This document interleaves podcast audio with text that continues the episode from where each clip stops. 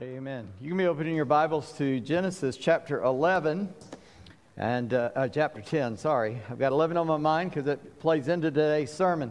But Genesis chapter 10, and uh, once you find that, put a marker there, put your finger there, and also turn to Acts 17. Now, we're in a series in Genesis. If you are new in the room with us right here this morning, uh, or maybe the first time you watch it online, we've been doing something every service that we're in Genesis, and that is we are learning how to say the first verse of Genesis in Hebrew, and uh, it'll appear there it is already uh, up there on the on the wall. And uh, if you were trying to look at it, I just want to point out I've never this first Sunday I've actually done this part, but uh, it, you're reading the Hebrew from right to left, the English from left to right. But uh, if you look at the uh, phonetic pronunciation of those words, uh, the first word, bereshit, and then bara uh, are the same basic root word, means to create. And so bereshit is in the beginning of creation, creation happened, okay, uh, by God. God created it. And so that's, that's kind of the understanding in the Hebrew way of thinking of things. So we're going to learn how to say that if you haven't learned before. So I'm going to do it one word at a time first. Bereshit, bara, Elohim, which is the name of God. Then et means the, and then it's Hashemayim, the heavens. Ha, uh, sorry, I said ha. Et, Hashemayim, and then va'et, and the earth, ha'aretz. Va'et, ha'aretz. Now let's try to say it all together. Berashit bara Elohim et Shemayim va'et ha'aretz. I'm nervous when I'm trying to do it in front of you. I, say it a lot. And that's how that started. I said, I'm going to start in Genesis. Somebody said, and I quoted that verse in Hebrew because that's the only verse I can quote in Hebrew. And, uh, and what is that? And I, I explained, said, let's do that every week. So we just wanted to give that to you. This is the word of the Lord. In the beginning, God created the heavens and the earth. And today we come to chapter 10. And when you read chapter 10, if you're at home, you're reading it, you're looking at it, you go, uh, what's he going to say about it? Because it's a lot of names in there. And, and, a lot of times when you're reading through the Bible, you come to this guy had this kid and this kid had that guy, and they, you just kind of go, uh, okay, and you go on. Uh, and, and indeed, it would take a long time to look at all of this and explain it, everything about it. And so I, am going to come to, why we're looking at it uh, as we look at it. Uh, and and it, indeed, this is known as the Table of Nations. This is, this is a chapter that lets us know where people came from and where they went to. Now, if you like the graphics, we try to do graphics every week. Uh, and if you do, thank Debbie because usually it's a one, one week thing. This week, you're going to see that same graphic next week because that is a picture of the Tower of Babel. Chapter 10 and chapter 11 go together. You, you got to have them both. And if you are just thinking through it logically, 11 should come before 10 because chapter 10 is where they went and who they were as they were going. Chapter uh, 11 is why they went. And that event happened before chapter 10 happens. But God let, explained where they went because at the end of chapter 11, he goes from all this that is happening and all these people that are going around the world down to one man, one line, headed straight to Abraham, headed straight to Moses, headed straight to David, headed straight to Jesus. So it goes from the world down to this. So there's some facts in here too that, that kind of help us, uh, well, facts that show how accurate God is and, and what He's about. And that, that's going to come out as we go along. But I want you to read with me uh, by following along. You don't have to read out loud. Uh, but looking at Acts 17 and verse 26. I don't think I told you the verse yet. So, Acts 17 and verse 26, I want to read that to you before we get uh, going too far into it here. And here's what the Bible says and he made from one man every nation of mankind to live on all the face of the earth, having determined allotted periods and the boundaries of their dwelling places or place. And now notice why in verse 27 that they should seek God and perhaps feel their way toward him and find him, yet he is actually not far from each one of us. The Bible is letting us know in Acts 16 that the purpose that God had a purpose to put certain people in certain places, but for the fact but he did it so that we would all fear God, we'd all call upon God. What we're going to see next week in chapter 11, which if you read the Bible, heard of it at all, you already know this, that at the Tower of Babel, men were in rebellion against God and doing something uh, uh that God didn't want them to do. And w- what we learn from that is whenever men get together as a whole, all men, without God, we go to evil. Why? Because we're fallen, and that's the way it works. We are fallen uh, creatures, we are fallen men, and our hearts are wicked and go to wickedness. And when you get together with a bunch of people who have wicked hearts, we start encouraging each other in creative ways how we can do wickedness. And so God separated us, and this is what I want you to take home with you today. God separated us into different nations, He divided us so that He could bring us together in unity in Christ. God divided us so He could unite us in Christ. It is only in Christ that we can be united in a healthy, good way. So let's pray and ask God to help us to see some of these things. Father, in Jesus' name, as we look in chapter uh, 10 of your book uh, of Genesis, of the beginnings, this back to basics, God, we just pray that we would see what your will is, what your purpose is, and that, Lord, we would fulfill and meet the purpose that you have for us. Lord, watch over us today. Uh, open our eyes of understanding and uh, that we can behold wonderful things out of your word. And then beholding who you are and what you have done, that we would honor you and serve you and follow you all the days of our life. And we ask it in Jesus' name. Amen. And so, uh, I, have given you a lot of this introduction. Let's jump right into it. The first point, and I want you to see what I write out. A lot of times, my I, I always feel sorry for the people clicking uh, the points, and many times I just don't put them all up there because my brain starts rolling and I kind of start shifting things around inside my head. Uh, and, and so my points are just kind of reminders to me, but I want you to catch hold of this phrase a man, a family, a clan, a nation. Because this is how men spread across the world. This is what God did in creating the nations. He took a man. And at this point in time, you've got Noah and his wife, three sons and their wives. You've got eight people that are now going to repopulate the earth and they're going to spread out. And so each one of these men become a family. These families start becoming clans. These clans become nations that have spread around the world. There's one other thing that you may have been confused about in the Bible that this starts pointing out. We have always heard about the uh, all the ites, you know, the Hittites, not Ike and Tina, but the ites, I with a T. You hear about the Hittites and the Jebusites and the Amalekites and all this. And what you finally learn as you're reading this, it's a guy's name followed by ITE, okay? In general, when you see that, just drop the ITE and you can see, oh, the first guy there was named Jeb. And so now it's Jebusites or, or Jebus. Uh, so uh, I want you to understand that. But I want you to think about something that just right off the bat, the Bible here, it shows the accuracy of chapter 10. And that is how many people ought to be living on this planet currently at the average population growth yearly, which means com- people being born, people dying. What is that difference? And how many people should be living here since men first appeared? And we're going to look at evolution first. So, evolution tells us that two that man has been around for two million years, but modern man, as we know him today, for 200,000 years. 200,000 years.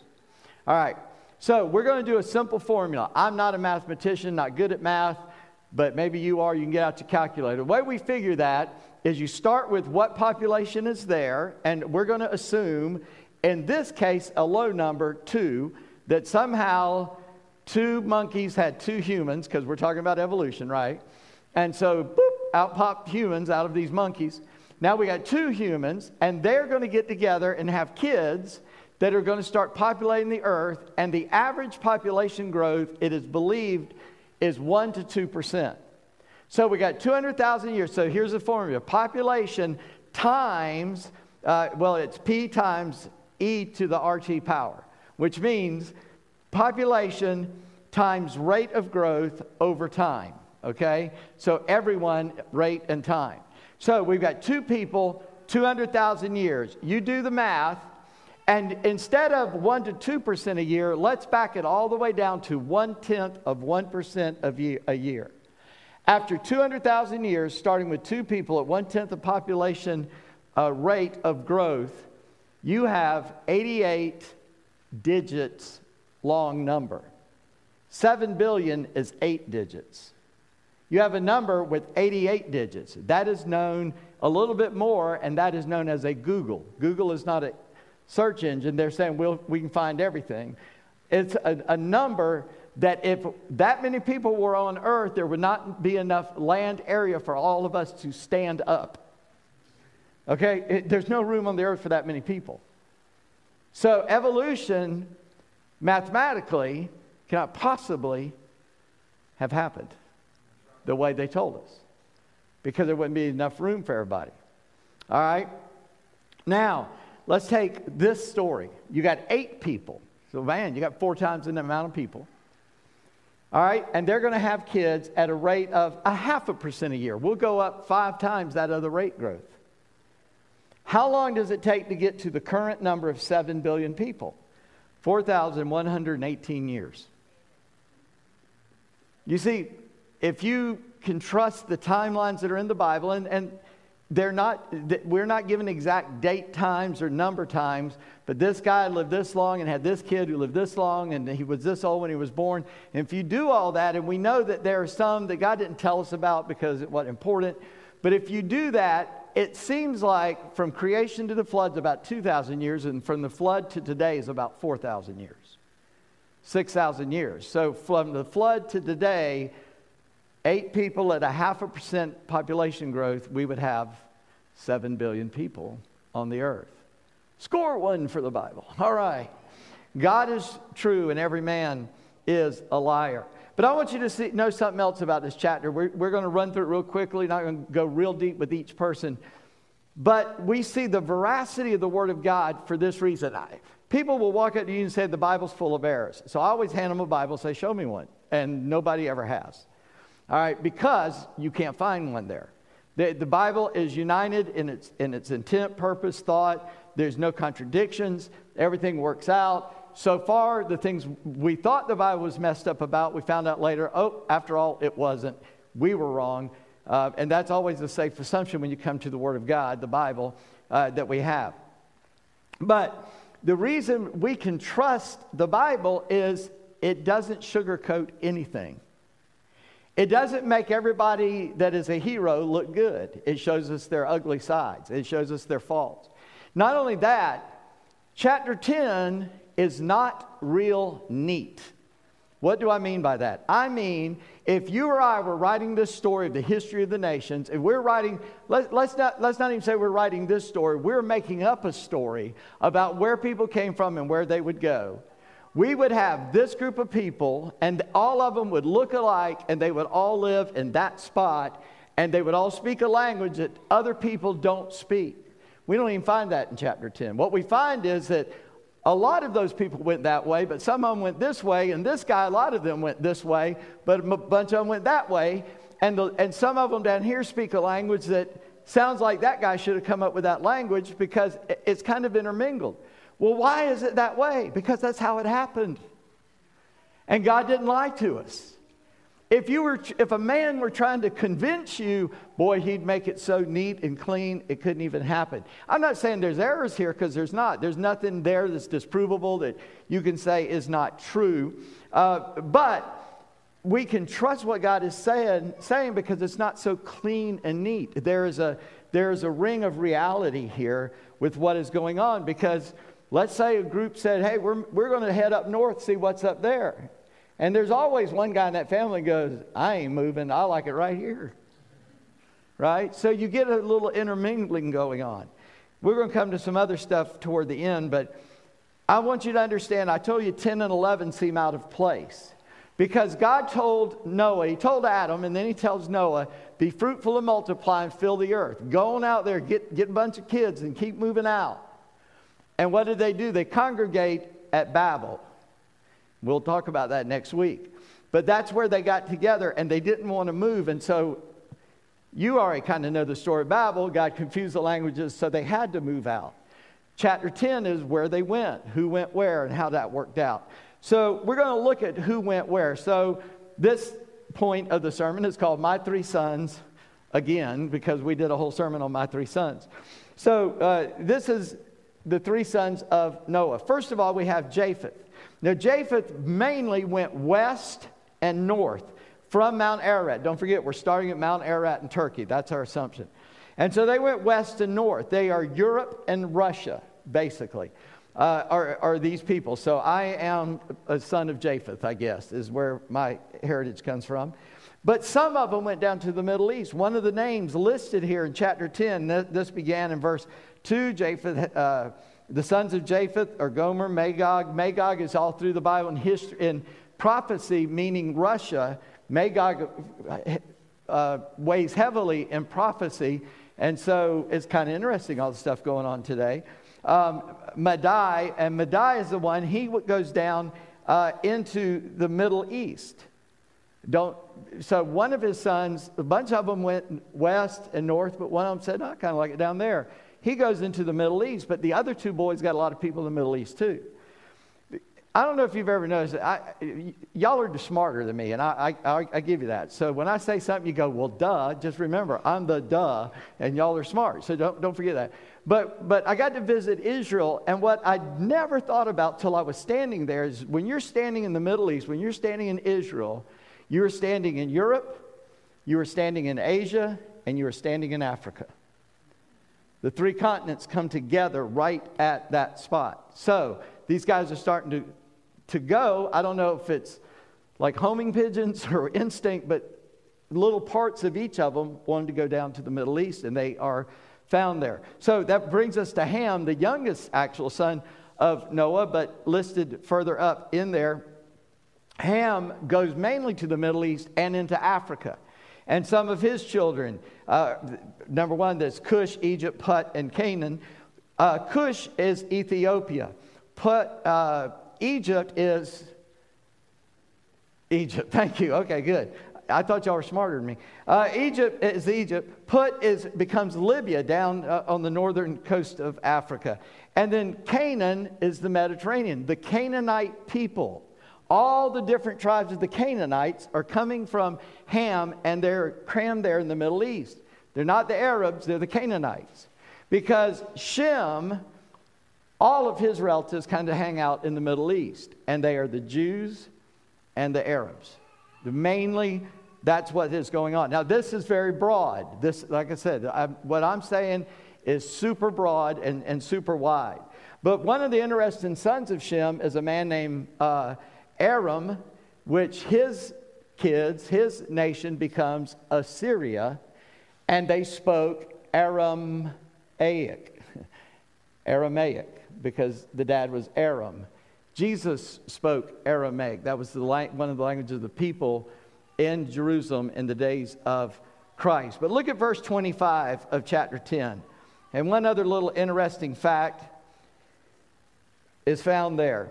It says, To Eber uh, were born two sons. The names of one was Peleg, for, or Peleg, whatever you want to say. For in his days the earth was divided, and then his brother's name is Joktan. What do you mean the earth was divided? What does that mean? It can only mean one of two things either the languages and the people were divided, this is when the Tower of Babel happened, was under Peleg, or the continents continued to shift. The longer I'm in this book uh, of Genesis, the more I see the fallacies of evolution all around me. Uh, everything that's in the news and being taught, and things they find and things they say, and I'm going, that doesn't make sense. It makes more sense with this. Yesterday, we got to take some of our grandkids to the Grand Cavern. And since I am dumber than all of you, you probably already know this, but the Grand Caverns over there in Grottoes is Weyers Cave. Because the guy that found him, his last name was Weyer. Now, if you're from here, you probably already knew that. So that is Weyers Cave, by the way. I always thought, Weyers Cave, where did they get that name? And then we're there yesterday and said, oh, this kid in 1803, you know, found this hole, and his last name was Weyer. I went, like rain. So, uh, guess what? We're going through there, and they said, now in this room, there was like 80 foot of water. You can see the water line. And then it sank down to this, and then it was this, and then it went away, and it never came back.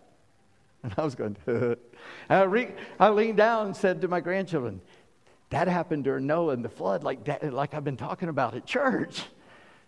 It just, ah, because it wasn't rocks then, it wasn't a cave then, it was dirt, and the water squeezed out and made those beautiful caverns. All that happened pretty quickly. We're not talking about the flood anymore, but I just want to point that out. Because Peleg, maybe they, that's when the earth, the continents finally shifted to where they were going. In fact, our tour guide yesterday said, now, you see this and that. Well, that, was, that happened when the Teutonic plates shifted. the flood, I know what that was. It's so cool when you look at that to realize that was made in the flood. I, I, don't know about you. I like minerals. I like, I like uh, not the kind you eat, the kind you look at. Uh, I like, you know, different rock formations and all that. And, and I love amber. But amber's not a rock. Well, it is a rock, but it's, it's pine tar that was fossilized. The only time pine tar got, and, you, and sometimes you can find a bug caught in that pine tar. So you get a mosquito caught in the pine tar, then the flood happens. Now you've got a mosquito in a rock. I mean, the, what? The rock, mosquito sat there and let the rock just kind of overtake it? No, it was, it happened at the flood. And so sometimes you're holding those minerals, those were formed because of the flood. It is so exciting once you go, wow, this is so cool. All this is pointing to God. The heavens declare the glory of God, the firmament shows his, his handiwork. The Bible says in Romans that the things that may be known about God, his eternal nature, his creativity, is all seen in nature. And when you go, you can apply scripture to those things. So, why would God spread us out? What is some of the point of this? The point is in, found in the last verse of chapter 10. These are the clans of the sons of Noah, according to their genealogies and their nations. And from these nations spread abroad on the earth after the flood.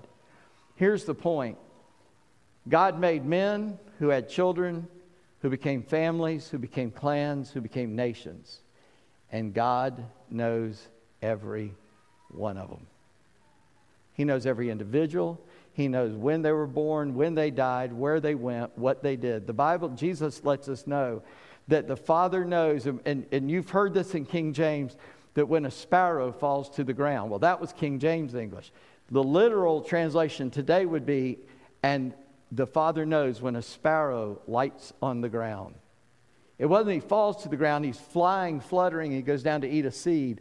God knows when he goes down, picks that seed or grabs that worm and flies back off. God knows every y'all know there's many species of sparrows. Y'all know that? It's crazy.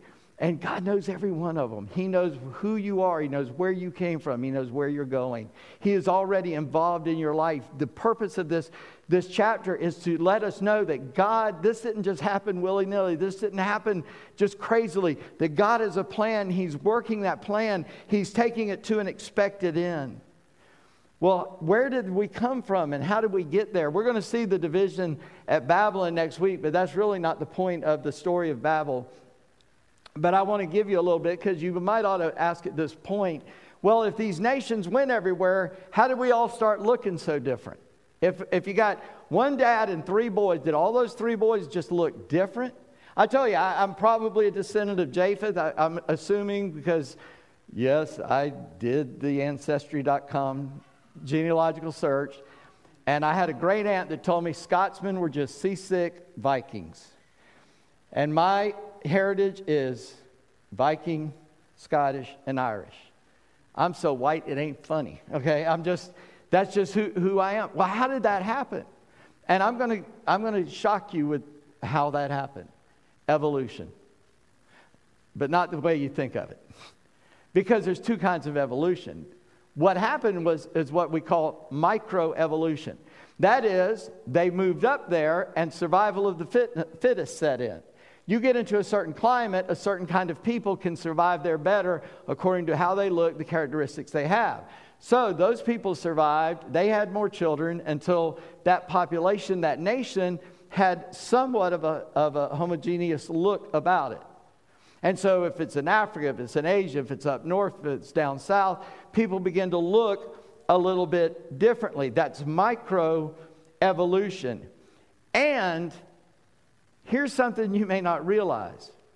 As that is happening, what is happening in the DNA of that person, of, of, of humankind, it, it would happen in animals too, is the DNA is getting more and more specialized so people look a lot more alike.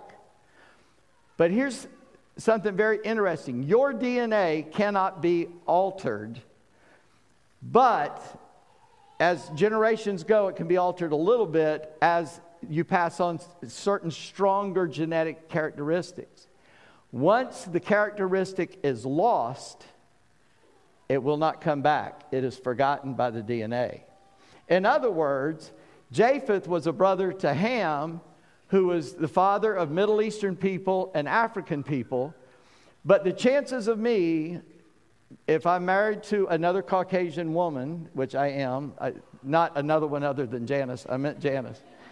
She is 1% African, by the way, but we won't go there. She, you got ham in your system. But that's cool. But it's very unlikely we're going to spit out a kid that's black because that strand of the DNA is gone, it's lost, that genetic code. Guess when they look at DNA, guess how long this human diversification has been happening according to reading DNA? 5,000 years. No more than 5,000 years. It's not 200,000 years, not 2 million years. It's only been happening 5,000 years. Don't tell the scientists that tell you that we've been around for 2 million because they're not going to believe you. But the science points to it. Let me tell you the difference and let you know about macroevolution. Macroevolution says one kind becomes another kind. In other words, we know that all dogs came from a set of dogs. And you can breed out new dogs. And if you go shopping for dogs, you'll see there's about 100 new specialized or cafe breeds out there where they mix all these dogs trying to get new and different breeds. That is not one kind becoming another kind, that is a species altering the species. Macroevolution, one kind becoming another kind, has never been observed, and they have never found one iota bit of evidence that it has ever happened. It is still a 100% guess theory because so far they believe it, but they haven't found any evidence for it. They don't like to follow the science, they like to try to prove their point of view, which they can't do. So, here's how they have taught it to us so that we have swallowed this lie 100% because they do it to our kids in school, usually. The teacher would get up and say, You know, all these dogs came from a dog. Therefore, a wolf became a whale and a gorilla became a human. Now, doesn't that make sense? No, one thing doesn't have a thing to do with the other.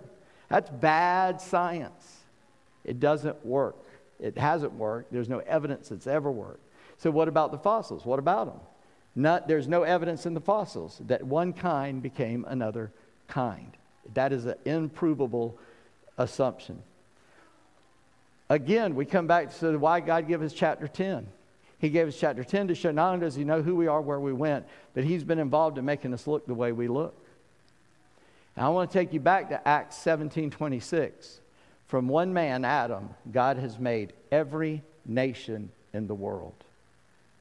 What does that mean? That means that you cannot be hateful toward people that are different from you because so are you. You are different from everybody else.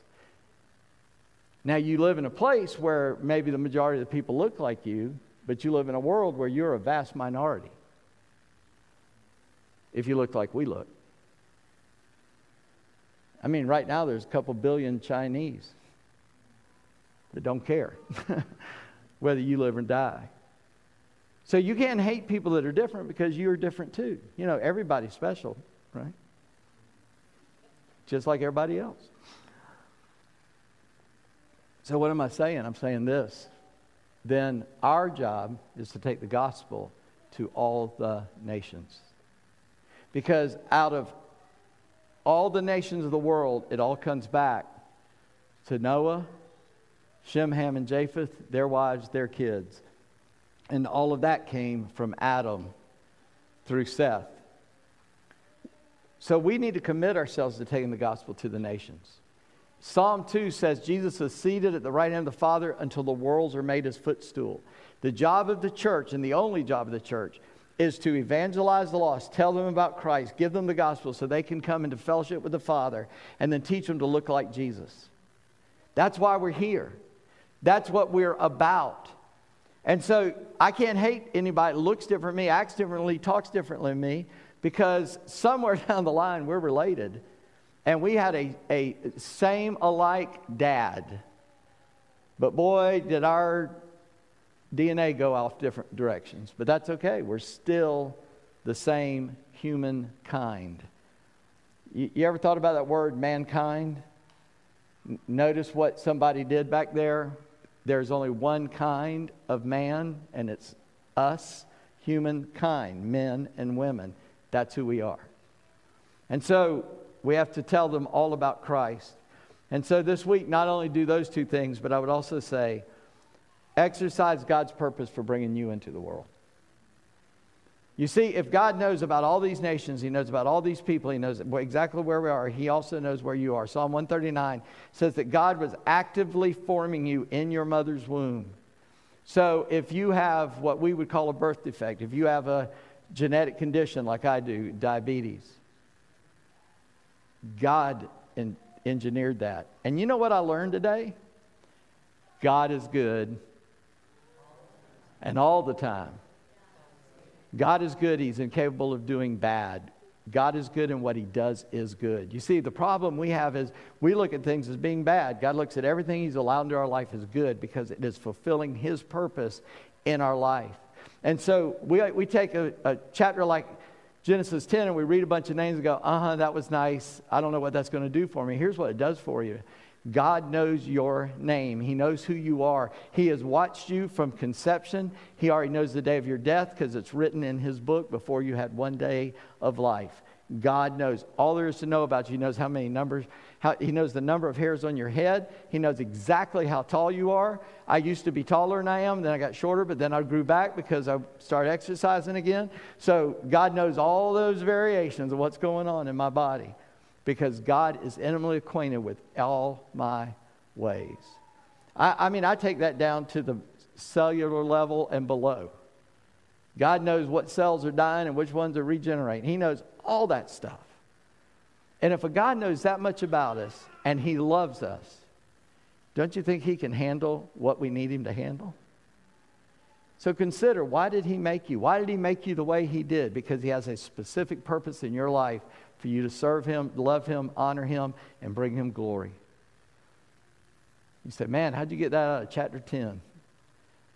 I don't know, but that's what it makes me think of. That God is so involved in the history of the world, it is not the macro history. He's, he, this is because He knows every little detail, and He knows you. And so I would encourage you today to find out God's purpose in your life. Let's pray.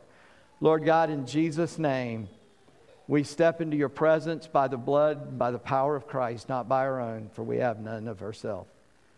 And we thank you that you love us, that you know us, that you placed us right where we are, when you did, why you did, because you've got a reason, you've got a purpose, you've got a goal in mind. And we may or may not even know what that is, but Lord, we are called to be faithful, to follow you, to know you, to, to uh, just as Janice said in her testimony, to, to put ourselves in a, a physically humble position just to say, I trust you, I love you, I thank you, I am totally submitted to your will. So, Lord, help us this day to know that you've got it under control. But Lord, help us also to know that we have physical relatives around this world that don't know your name. And as much as we want all of our children to know you, as much as we would know, want all of our brothers and sisters to know you, as much as if this were the case, our parents to know you and they don't. So, God, there are billions of people around this world that don't even know your name. They've forgotten God. You told us about it in Romans 1 and 2. We, we get that, that somewhere, somehow, they, they rejected the knowledge of God. And their descendants don't know you, but God, you want them to know you. You called the church to go there and to bring all the nations into subjection to your will. So may we not fail to do that. And Lord, we love to look at that and say, yes, we need to go to the nations, but we're in one of those nations. And so you've placed us here to reach those around us, not only to go, and you might call some of us out to go, and that would be so amazing. We'd be so grateful for that opportunity. Lord, we have to be faithful here as well, for this is where you placed us. This is who you made us to be, that we can honor you and serve you this day. Lord, may we look like Jesus where we are, and we pray it in his name. Amen.